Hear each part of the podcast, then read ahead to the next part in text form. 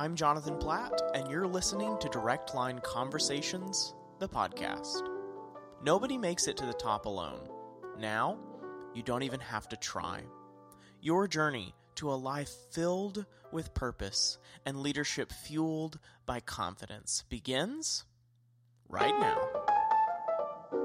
This week, my guests are 2021 Hall of Fame First Family of Baylor honorees C.T. Sparkey and Merrie Beckham, who represent as the patriarch and matriarch of this year's First Family. To say the Beckham's family runs green and gold is quite an understatement. Their support of Baylor is a part of everyday life for the entire family, and they welcome everyone. The Beckhams have supported several endowed scholarships over the years, and the student recipients have become good friends of the donors. In following his father's lead, Sparkey graduated from Baylor in 1949. Merrie became the first recipient of Baylor's Alumni by Choice decree in 1981. If you were to make a list of the family members the Beckhams have brought to Baylor, the number of alumni by choice Merrie has personally influenced, and the number of people who are members of the Baylor family because of the life and legacy of Sparkey and Merrie, you, like me, would be utterly amazed. So thanks so much for joining me to hear Sparkey and Merrie's story and celebrate them together as the Baylor family. Here's my interview with Sparkey and Merrie Beckham. I am very honored and excited to be talking with both of you today. Um, y'all and your family are the recipients of this year's First Families of Baylor uh, Award for the Hall of Fame of 2021. And unfortunately, we can't be in person this year, um, but we're adding a few new things to the event and to the program. And one of those uh, is an interview with the honorees. So I, am excited to congratulate you on your award, but I think I'm even more excited to spend a little bit of time getting to know the two of you and your family just a little bit more. So, if you could, I've gotten to read a little bit about you guys. You sent in a bio, and and I, I've asked some people for stories about you and gotten to know a little bit more about your family. Um, but if y'all don't mind, could you introduce yourselves and tell us about your family and what it means for your family to be receiving this First Families of Baylor Award? Well, of course, uh, this is an exciting time for us and quite an honor. We were very surprised. Uh, all the years that I've been involved with Baylor, I remember occasionally First Families of Baylor, and they were prominent folks. Uh, a lot of them from Waco or from Houston or Dallas, and who's had several generations of students at Baylor. And so it really never occurred to me that we might fit in that category someday. So we are honored uh, and we're very thankful to you and the staff for that. We think a lot of the Baylor Line Foundation, and we're very excited about the opportunity to be there. Um, if you want to know a little bit about me, I, I went to Baylor uh, and uh, graduated in 1949. That's been quite a while ago. And a uh, few years, yeah. A few years ago. Actually, uh, my senior year at Baylor, I was the editor of the Roundup, the senior annual. And on that occasion, because uh, that, at that time, Baylor Hospital, Baylor College of Medicine, Baylor Dental School, and Baylor Nursing School were all under the Waco umbrella. And so, because of that, our annual included the nursing school, the medical school, the dental school. So I came to Dallas as a senior at Baylor and arranged to find an editor on the campus of the hospital up here to get photographs of all the dentists and the nursing school. And then the, medical school at that time was in Houston.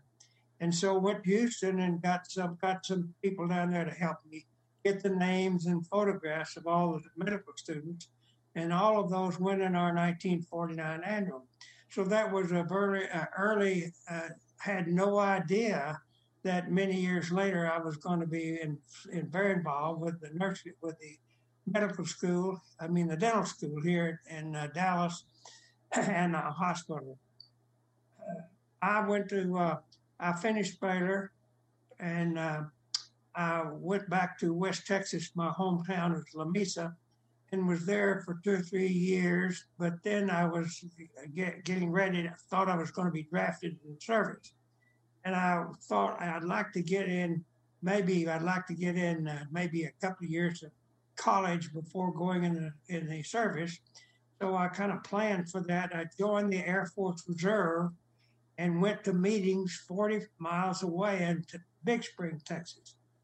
Twice a month, I'd go down for a meeting at night.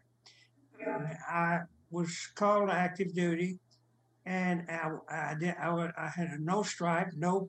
I wasn't. I was an airman basic. I didn't have a stripe, but I was sent to Austin, and I went in and observed there, and I was assigned to a hospital base uh, uh, at uh, there, and I thought I could be a clerk typist maybe, or uh, or a buck private. They're training me, but they call asked me what I'd been doing, and I told them I had worked for a newspaper for a little bit in my hometown of Lamesa, but I had been editor of the Baylor Roundup. And this technical sergeant said, "Oh, I know what you're going to do." And he started filling out papers, and I said, "What?" He said, "I." He said, "You're the new editor of the Brooks Banner." And I said, "What's that?" He said, "That's a that's a tabloid newspaper that comes out twice a month." And he said, "I had a tech sergeant who was editor for eight years, and I shipped him out to Germany about two months ago, and I've had a WAC corporal as editor, and she can't spell, and so you're it." And so I mm-hmm. immediately I had a job because of my Baylor background. And I, but I served as editor for six or seven months, and because of my degree from Baylor, I applied for a commission. Uh, maybe as a, I had a BBA degree, so I applied for commission as a second lieutenant. And they came back a little bit later and said, "You don't qualify uh, for a finance officer because you haven't had a a year's experience working for the public, working for a bank, or working for a company as a treasurer. They said, however, uh, we did find that we you, you are qualified. We're going to make you a second lieutenant, and you you go on flight status. And I said, what do you mean flight status? I, I was I'd been wearing glasses all my life, and they said, we're sending you to ECM school. And I said, what's that? And they said, that's electronic countermeasures school. And I said, what's that? And they said, well, you are to fly on a uh, B 36, and your job is analysis of enemy radar systems and the identity of, of radar stations and their locations, and perhaps have the ability to jam them. And I said, How in the world did I ever qualify for that? And they said, Well, we looked at your Baylor transcript and we found that as a freshman, you took an elective physics 101 and that all that qualifies you. so that that changed my life. Uh, I ended up meeting my wife because I was in the Air Force. I wouldn't have been in the Air Force and that part of the Air Force if I hadn't taken physics at Baylor. So the, the, whole string of my life runs through Baylor. Somewhere there's a connection. I was I was transferred to California uh, after going to uh, school at Keesler Air Force Base, and en route uh, being transferred, I drove out there. It took about ten days. Took a few days in my hometown, and visited uh, a few folks there, and. I ran into a lady at an open house for a new library in Lamesa, which is a big deal. And she said, Where are you stationed? Where are you going? I said, I'm going to Travis Air Force Base in California.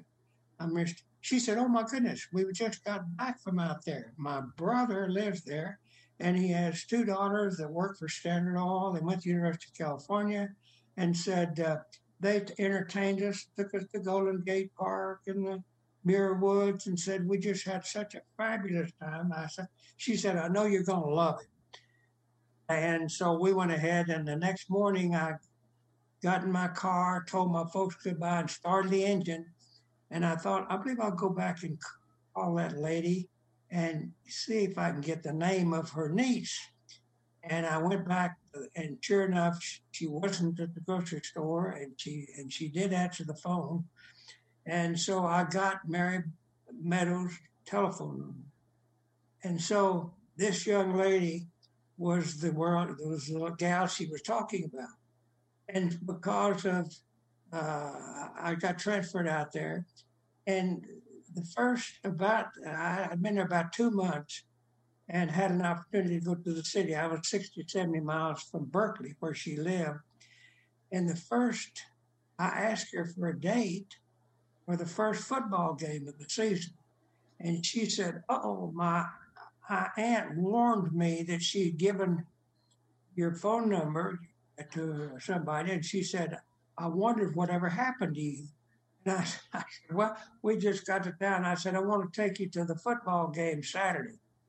And she said, Oh, we've been to the Rose Bowl. We don't want to go to a preseason game. We always beat somebody 35 to nothing. And she said, The season starts in about three weeks. Conference starts. Let's wait till the conference game. I said, They're not going to beat Baylor 35 to nothing. And she said, Baylor?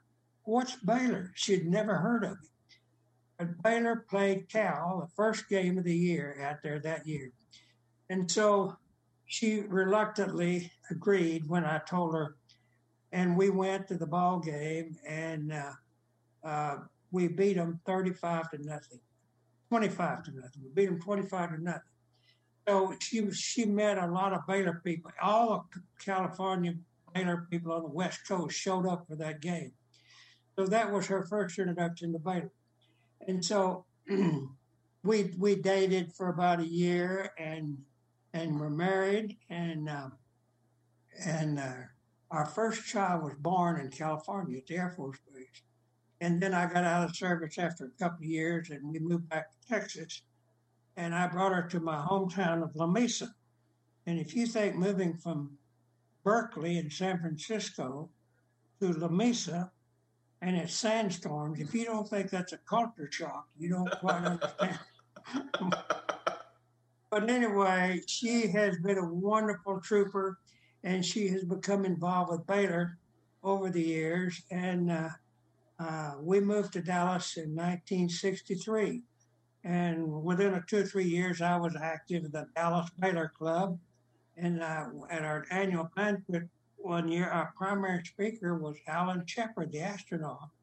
But as a sideline, I had Merrie make about 10 minutes worth of comments about her knowledge about Baylor and how she loved it, how she'd come, didn't know anything about it, and found a new interest.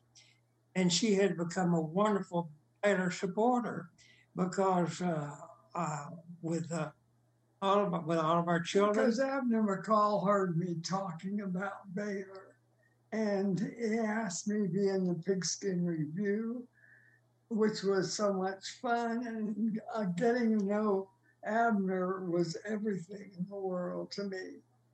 Um, he was Mr. Texas and a fabulous university president. And my love grew for Baylor by knowing the, such a wonderful president. I've spent many hours in Abner McCall's oral histories and uh, his letters in the Texas collection. And it is just uh, continually proven again and again uh, how how right you are, Merrie. How how wonderful of a president. It was very was. special, very honest, tremendous, brilliant. Abner was a very special friend. but after being involved with the Dallas Baylor Club, they, uh, the president of the First National Bank of Dallas was chairman of the board of trustees at Baylor, a man named Dewey Presley, who was a long-time trustee at Baylor and uh, he was in our church. We knew them, and there was a group of people, including Abner and Ross Sams of Sam's Church Furniture, who was chairman of the board of trustees at Waco, and uh, J, J, Jim Cantrell, who's head of the Baptist Foundation. These guys were all friends, and they started vacationing together down at Granite Shoals uh, and down down near Lakeway. Uh, one of the one of them one of the uh, one of those guys had a brother from Houston who had a home on the lake, and so they visited down there and they fell in love with the place, and so they started saying, why don't we take all of our Baylor friends and spend a week at the lake? And go on Wednesday and stay over the weekend and come back the next Wednesday. So that was that they called themselves the Granite Shoals Group. And the two years after we moved to Dallas, they asked us to go with them. And we went 26 years. Every year we spent a week down there. But but uh, Ralph Sams was involved, Abner McCall was involved, uh, several other trustees, the head of Buckner, and uh, the head of the uh, Texas Baptist Foundation. So this was a wonderful group of friends, and Abner became very close to us all the rest of his life. And that was a great part of our experience with Baylor. And he was such a tremendous influence. And so uh, that that started it. But I went to Baylor, and uh, uh, of course, after that, um, our own children went and, and, cousins, but my brothers and sisters all went to Baylor as a result that I was the oldest in the family. And then their children went. So I have a number of nieces and nephews, some of them from out of state, and two of them who lived overseas, who went to international school in, in Europe, in uh, Japan. But when they, when they, uh, decided to go to college, they came to Waco. And so uh, the Baylor influence really spread among uh, a large number of our family. So it's a distinct honor. And friends that went, and people said, How did you pick Baylor? And they said, We knew Sparkey went there.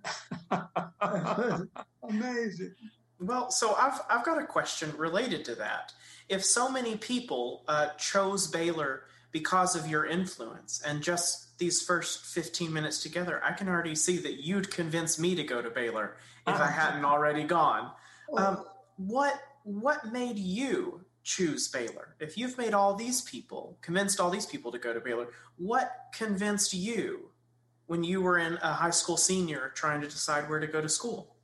Well, I uh, he went at 16. My my father uh, lived down around Abilene. He was he grew up down there, and uh, so he went when he when he grew up, got out of high school. He went to Hardin Simmons for one year, but then he got drafted into the Navy, and he went World War One, World War One, and so in 1917, 1918, and he was stationed at a medical hospital in uh, Rhode Island, uh, Newport, Rhode Island and so we got out of the service and uh, he came back and didn't know exactly what he wanted to do. He worked for his dad for a couple of years, but he decided that he might become a dentist.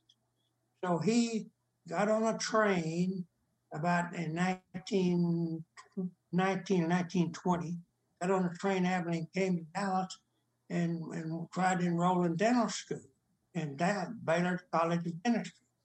And they said, well, you we just started the semester. You, you can't get in now. He said, well, when can I get in? He said, well, next year. I mean, classes are full. So he decided to go to business school in Dallas and take courses in economics and maybe bookkeeping and that sort of thing while he was waiting. He had a cousin in Wichita Falls, Texas, and his cousin called him and said, what are you doing? He said, well, I'm trying to get in dental school, but can't get in until next year he said, I had a partner in business and he, I lost him, he's gone, and I need help. You come up here and help me. And he said, but I, what about, he said, I could, if you come up here and help me for a year or two, I'll make you enough money to pay for dental school. Well, my dad moved up there and went into business with his cousin, and he never left. Well, he stayed in business, but he met my mother. Dad went to church, uh, the Baptist church, and one Sunday night, a trio, a girls' trio from the Methodist church came over and uh, sang a trio. And my dad asked this guy, I said, Who is that brunette in the middle of the trio? He said, You know her? And he said, Yeah, that's Josephine Fisk. He said, uh, You know, you know her? He, he said, I'd, I'd like to meet her. And he said, Well, I know her father. And so dad said, Well, would you ask him if it'd be okay if I'd call his daughter? So he did. And uh, the uh, the friend called my future grandfather. His name was Ray Fisk. And he said, Mr. Fisk said, I got a friend named Wendy. I said, he, uh, my dad's name was Winslow. They called him Wendy and nickname. And so he said he would like to meet your daughter and want to know if it's okay to call. And he said, he said, you know him? He said, yeah, I know him. He's been in the Navy. He said, sure, tell him it's okay. So my dad called Josephine Fisk and he said, my Mrs. Beckham, and I, I've seen you at uh, church of the night and I'd like to wonder about Well, my mother, future mother, was looking for somebody named Wendy. And she, she said, Beckham, I don't know you. And so she hung up on him. and my dad said, Well, I guess. The best thing she could have done. Guess that was that. so my dad told his friend, he said, Well, boy, she sure hung up on me. So my dad's friend talked to Mr. Fisk and explained. Uh, he said, What happened? he said, he said, Well, he called her and, and she hung up on him. He said, I'm astounded. Uh, Well, they found out the names were confused. So my grandfather told his daughter that she should call this guy Beckham back and apologize to him. So he did. And so about two years later, they married and uh, and they ended up going back to Abilene where my dad lived. And after about four or five months honeymoon, he sold his business to his partner and had some cash. And so after touring the country, he came back, and his father in in in Abilene or Trent, Texas, told my dad. He said, "I've got some land notes on some farms out in Dawson County." And this is a depression, and, and the guys are behind in paying them. You need to go out there and collect those notes, or we're going to have to take the farm back. So, sure enough, they took the farm back, and my folks ended up staying in Lamesa. And that's how I ended up out there. But when I was in Lamesa, I was a long way from Baylor at that time. And my dad, I, we had uh, designs on Hardin Simmons. My dad been schooler. But the pastor's daughter in our town of Lamesa was a man named Morton. And he moved to, to uh, our town. And he had a beautiful daughter named Ann Morton, who was just graduating from Baylor. And she was three or four years older, but I was very fascinated by Ann Morton. And Yes. then there was a guy, a friend of our family, who was two or three years older than I was, who went in the Air Force. He had gone to Baylor and he became a uh, P 38 pilot. And that was a darling fighter aircraft. You know, it was very famous. And he was a hero. And so those two people, Cowboy Boyd, the pilot, and Ann Morton, the pastor's daughter, were two people that were a few years older than I am who had graduated from Baylor. And so they sold me on Baylor. And so that's the reason that I excited and went down there. I love it. And and Miss Merrie, uh, I think I understand this right. You're the first recipient of the alumni by choice, correct? yes, and I'm thrilled to death. Yes. And so, could you tell me uh, the way that Sparkey came to Baylor is much different than the way that you came to Baylor? But what what was uh, what went through your head receiving uh, that award and that honor? Well, I was tickled to death. It took it takes a while for someone from out of state to to get any really feeling about the Baylor line.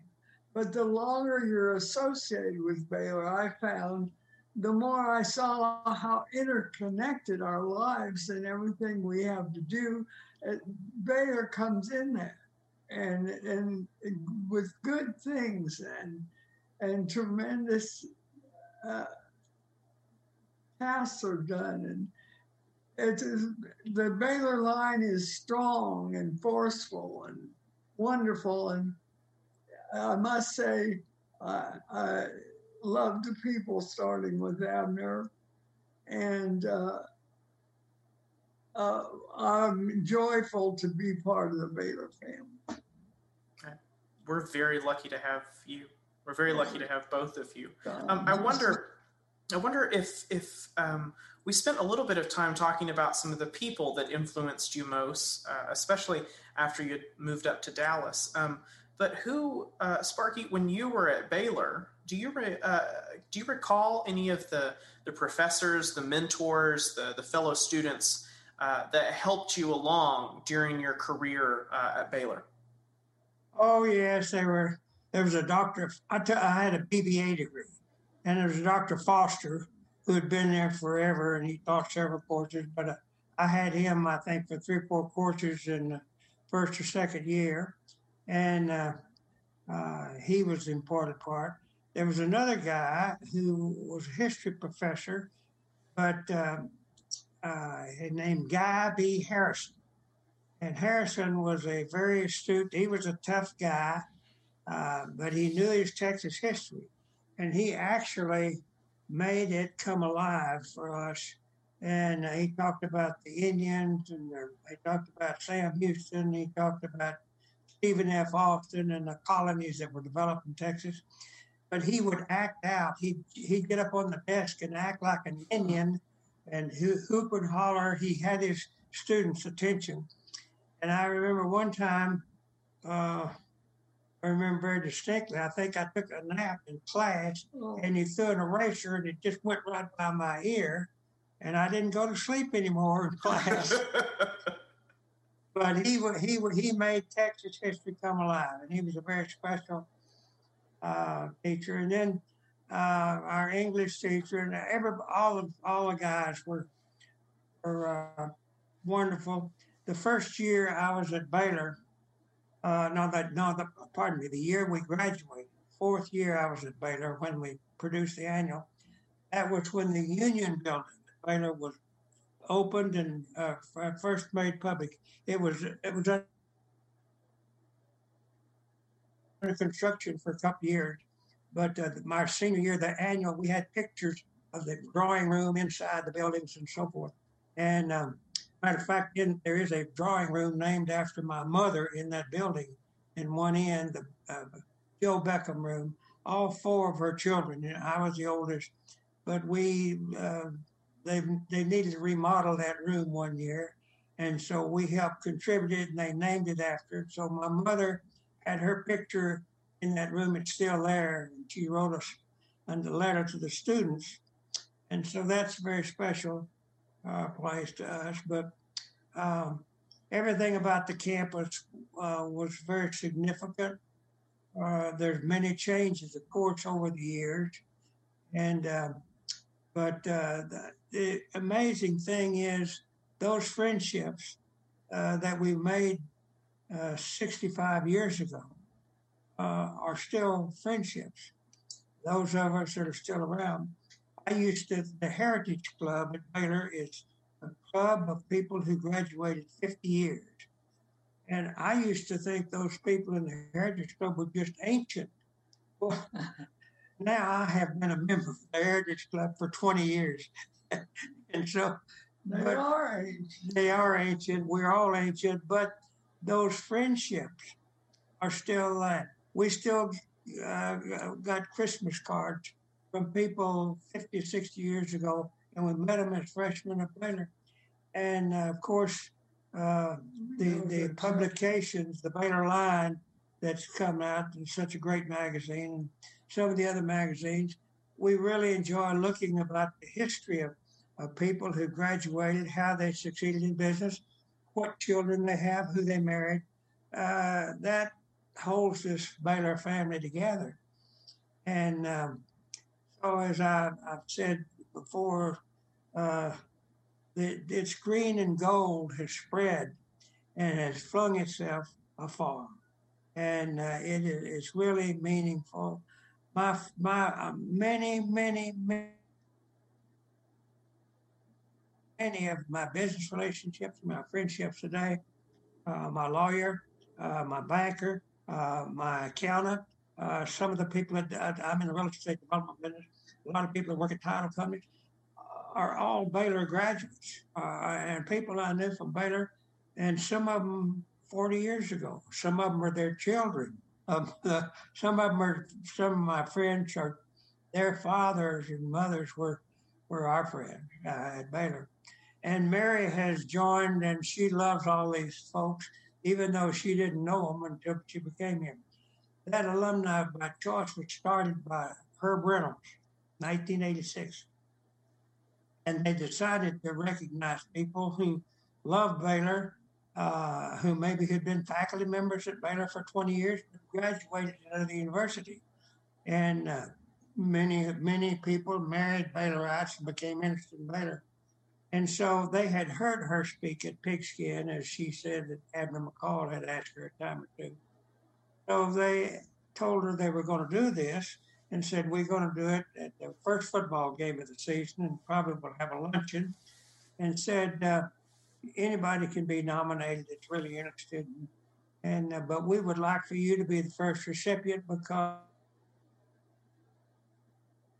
of your background and your involvement with the university because of your children and said, "Would you would you be willing to be our first recipient?" She said, "Well, that sounds wonderful. Sure, I'll be glad to." And I said, "Well, also, we'd like for you to speak at that luncheon and tell us some of your experiences because they were interesting and humorous and appropriate and and uh, so she said, "Okay." So she spoke. A year later, they called her and they said, "Listen, we're having another banquet and there's about 30 or 40 new people." And would you come and and and give that same speech again? It'll be new people that won't have heard it, but your your comments were very appropriate and on the mark, and they were humorous, and so we, the, these new folks would like to hear it again. If you'll do if you'll do it again, so they've asked her every year for 35 years, uh, and she's done it every year. One year she had surgery and her daughter, our daughter had heard the speech so many times, she just stepped in and did it. but anyway, that's that. And so Merrie has, they've, they've developed a scholarship in that for that alumni by choice. But people, she's more famous than I'm, I am because Oh, there have been so many people. There's over 3,000 recipients of that Alumni by Choice Award. And they uh, are thrilled about it. Yeah, they, It's a big deal it's important to those people. because they have a real attachment. Miss Merrie, I've I've heard that people have found you in places like airports and told you that that they are alumni by choice. Yes, and they're thrilled about it. And uh, they always wanted to go to Baylor, but for some reason. Yes. So, Miss Merrie, what what has been the coolest, um, the neatest, the the most interesting or memorable uh, part of your Baylor experience, being uh, adopted? Uh, uh, I guess willfully adopted and, and- Yes, and, fervently adopted into the family. Uh, this tight knit Baylor group, I must say, they're just thrilled uh, with the new people, you know, and, and and they're anxious for the new people to feel that Baylor line, and it takes a little while for some. I just can't imagine how a group can be so productive and and want to work for Baylor all their life and, and uh, it's an exciting event to watch. I And believe I'm that. so glad to be part of it. well, another thing that Merrie has experienced is that she has known intimately all of the presidents Yeah. since Abner McCall and their wives because she's been with them at these meetings and she's met them.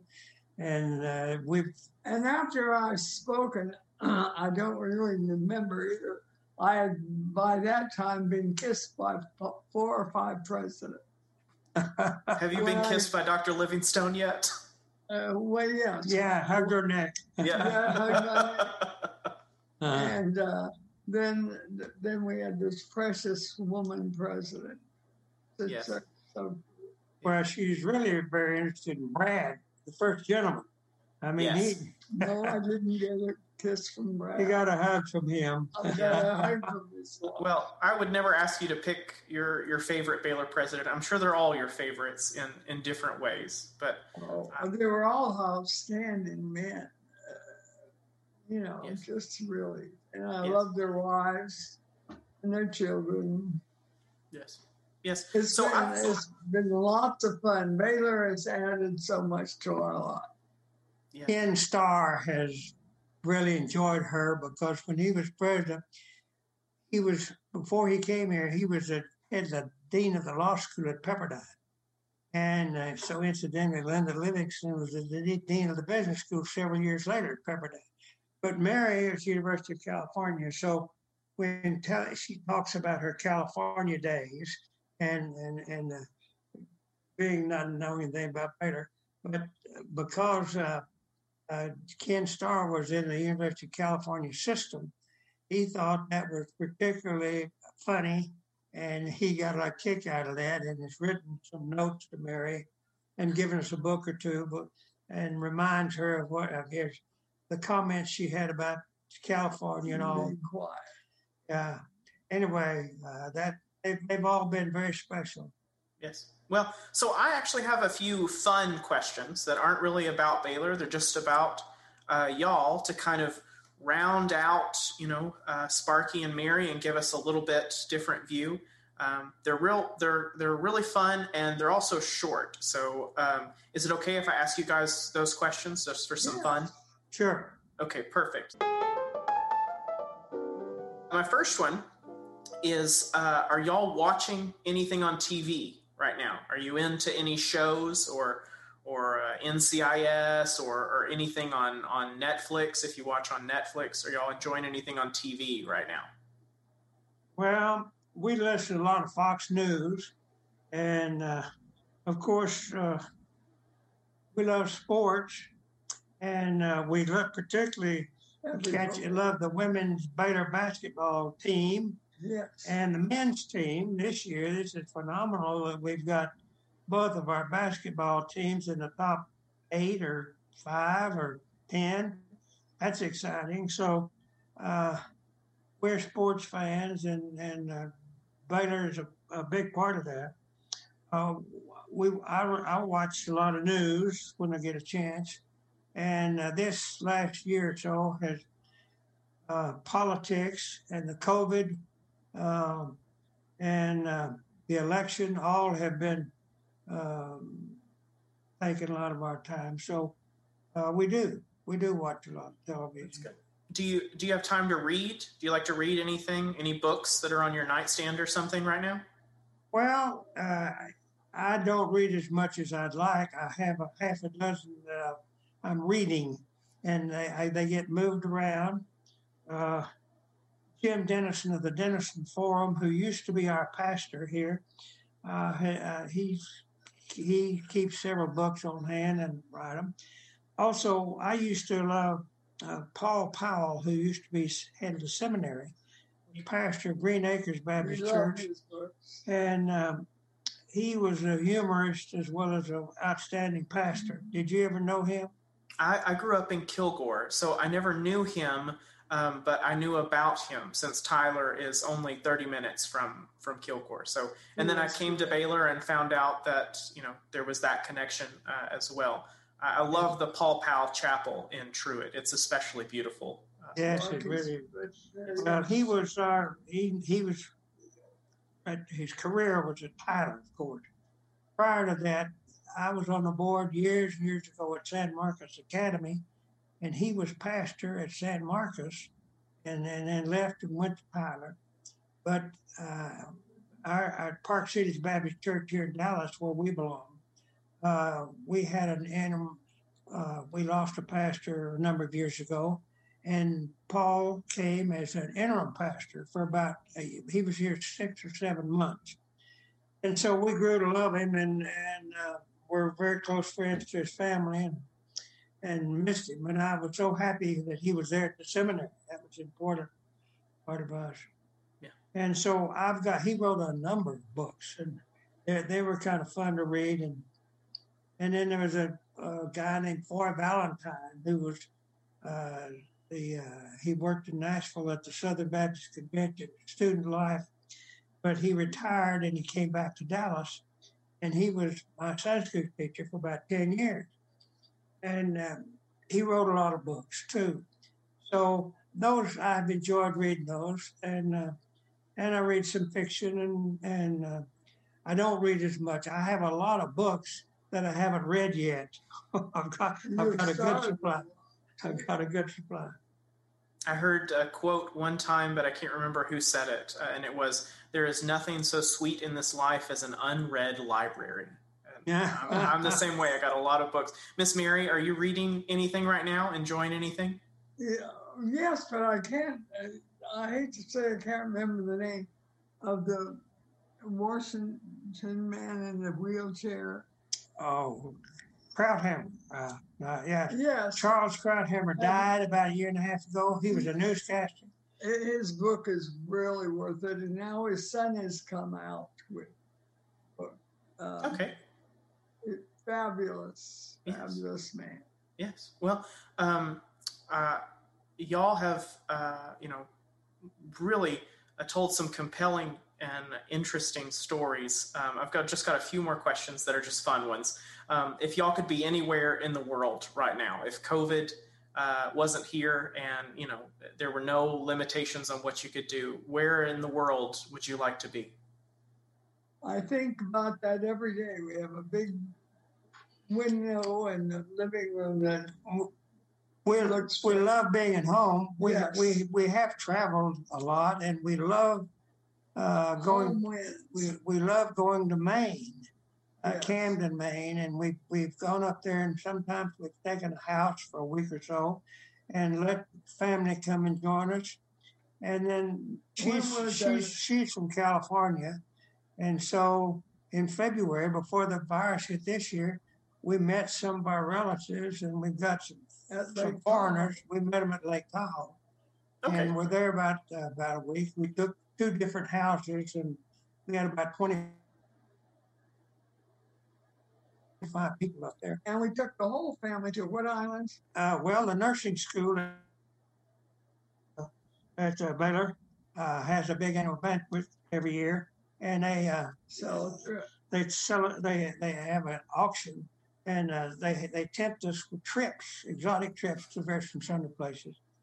So sure enough, about two years ago, uh, I think we were that we ended up being a high bidder. We bought uh, a week uh, at, at Cayman Islands, and so the the family that owned the Cayman Islands home lived in the Woodlands in Houston, but they their two daughters went to Baylor and went to nursing school. So they they had their home and they they Right. gave it away to the auction. And uh, so they've done that for two or three years straight. And so uh, I um, all ages of our family came and loved it. yeah, we, we really had a lovely time down there. And um, the people that, uh, the, the, their name is Martin, Suzanne and Tom Martin from the Woodlands, have two two daughters, and their two, two daughters both became nurses, and they're married. One's a nurse at Houston, and one's over here in Fort Worth. But we bought the house, we bid and got the house for a week. And I thanked the lady. She called me and told me a little bit about it and I mailed her my Christmas card that- year that we put together, and it had all my family. And she called back and she said, "Oh my gosh, are you planning to take all of those people?" I said, "Oh no." I said, "No." She said, "Well," uh, I said, "They can't all go, but we'll take how, how many?" And she said, "Well, you know, I've got a neighbor who owns a house next door to us on the beach, and they live in Grand Rapids, Michigan. And we've just developed a friendship. And occasionally, if we have an overflow, so she said, I'm going to call them and see if you can also use their house. So I said, Oh, that'd be wonderful. So anyway, we had two houses and we had 25 people down there, and they weren't there out there at the We same had time. Babies and old people But uh, in between. my grandkids weren't very interested in going, but then when they went, they went scuba diving, and then, then they didn't want to leave. They and they want to go back next year. I believe it. I believe it. So, okay, my my last question um, is: uh, What in all of the world, um, what are you most grateful for right now in this moment? Well, I tell you what, what we're grateful for. We've been, we've been blessed uh, by Baylor and by the Lord, and and uh, uh, I've been in the real estate investment business, and I've been self-employed. Uh, we've been very fortunate, but nearly at every turn, somebody's been looking over us and helped us along the way and encouraged us. And we've had some ups and downs, but we are uh, we love Baylor. Uh, we love. I, I have been on the. I've been on the hospital board here in Dallas, Baylor University, Baylor 50 years. 50 years this year. And uh, that's very unusual, but they didn't have any term limits. And so we just stayed on, and we had one hospital when I went on the board. Now we've merged and grown, and we've got 27 hospitals, besides uh, about 200 offices, doctors' clinics, and rehab facilities in North Texas and around Temple and Belton and down to Austin and over to College Station. We've merged with Scott and White. And Scott and White is a lot of Baylor people. The chairman of the board of Scott and White's Drayton McLane, whom our football stadium is named after. And uh, the chief medical officer there went to Baylor, undergrad. And then, of course, uh, the chairman of uh, Jim Turner, who played basketball at Baylor and became the Dr. Pepper guru and owned the Dr. Pepper company, owned most of the distribution facilities. He was chairman of Dallas uh, healthcare system before the merger. So it was easy for those four or five guys that all Baylor guys got together and and, and developed the, the largest private hospital system in the state. So, um, and I've been we've we've been recognized. It's been a blessing to serve the hospital, and we've had lots of contacts. And so, uh, it's been an experience as a businessman, as a guy in the real estate business, to be affiliated with the hospitals and watch the growth and the service and the world class doctors that we've had at Baylor Hospital. We've had some of the finest guys in the world transplant surgeons, heart surgeons, and uh, uh, research. It's just been fabulous, wonderful experience. So, those are the things that we've really been blessed with. And uh, we've had some challenges and ups and downs in the markets, but we've been uh, uh, we felt we were protected and that somebody was helping us from above. And we just went about doing it, and that's what we feel today. We're blessed. We're delighted to be of service, to be here, and uh, we're excited about the future of Baylor and the opportunities that they're having, and and reading about the new faculty positions, the new new uh, uh, challenges. Uh, we're excited about the BRIC over there, what's happening, and the innovations that are going on there. And uh, of course, it's exciting to have the great ball teams and the great students that we have at Baylor. Well, I'm so thankful for both of you for, for giving us just a little bit of your time to learn more about your story and to learn, I mean, in just this little time that we've been together, uh, as if I didn't already think y'all were the right people for this award. I, I now fully know that y'all are exactly who we should be celebrating this year, and it is such an honor. So thank you for spending time with us. Well, she she has been the cheerleader. She's had the glue that kept this going. She's been the one that got, got excited, and she's excited so many people that were non-Baylor students because of this alumni by choice. She has her own following. I believe it. Thank you. we you. follow you, darling. And John, it's so nice to meet you and your pretty face asking questions was very pleasant. Thank y'all both for your time. I want to thank you too for the Baylor Line. It's such fun to get it, and it's been around a long time. And I know it's had its ups and downs, but uh, you're still doing a great job. And I think it's it's highly read. What's the circulation these days?